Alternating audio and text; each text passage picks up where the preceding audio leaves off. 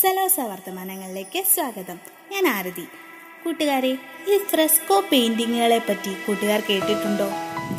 ഒരു പ്രത്യേക രീതിയിൽ ചുമർ ചിത്രങ്ങൾ വരയ്ക്കുന്ന രീതിക്കാണ് ഫ്രെസ്കോ പെയിന്റിംഗ് എന്ന് പറയുന്നത്. കുമ്മായം പൂശിയ പുത്തൻ ചുമരിൽ പൂശൽ നനവ് നഷ്ടപ്പെടുന്നതിന് മുമ്പ് പെയിന്റിംഗ് നടത്തുന്ന സമ്പ്രദായമാണിത്. ഇത്തരം ഫ്രെസ്കോ പെയിന്റിങ്ങുകൾ നിറം മങ്ങാതെ ദീർഘകാലം നിലനിൽക്കുന്നുണ്ട്. എന്നാൽ അതിനെന്താണ് കാരണമെന്ന് കൂട്ടുകാർക്കറിയാമോ?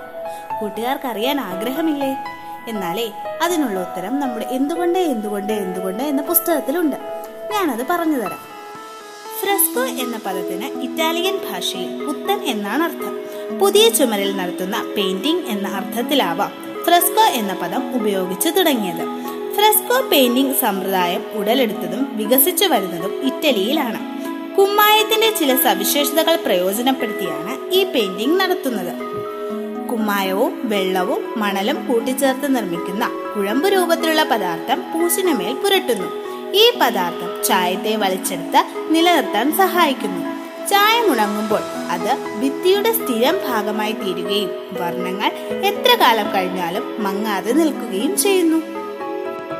നാല് വർഷം സീസ്റ്റീൻ ചാപ്പലിലെ ഫ്രെസ്കോ പെയിന്റിങ്ങുകൾ പൂർത്തിയാക്കിയത്. കേരളത്തിലും ഇതേ രീതിയിലുള്ള ചിത്രങ്ങൾ ഉണ്ടെന്ന കാര്യം പലർക്കും അറിയുകയില്ല. മട്ടാഞ്ചേരിയിലെ കൊട്ടാരത്തിന്റെ ചുമരിൽ ഇത്തരം പെയിന്റിങ്ങുകൾ ഉണ്ട് ഫ്രാൻസിലെ ലാസ്കോയിലെ ഗുഹാചിത്രങ്ങൾ വിഖ്യാതമാണ്.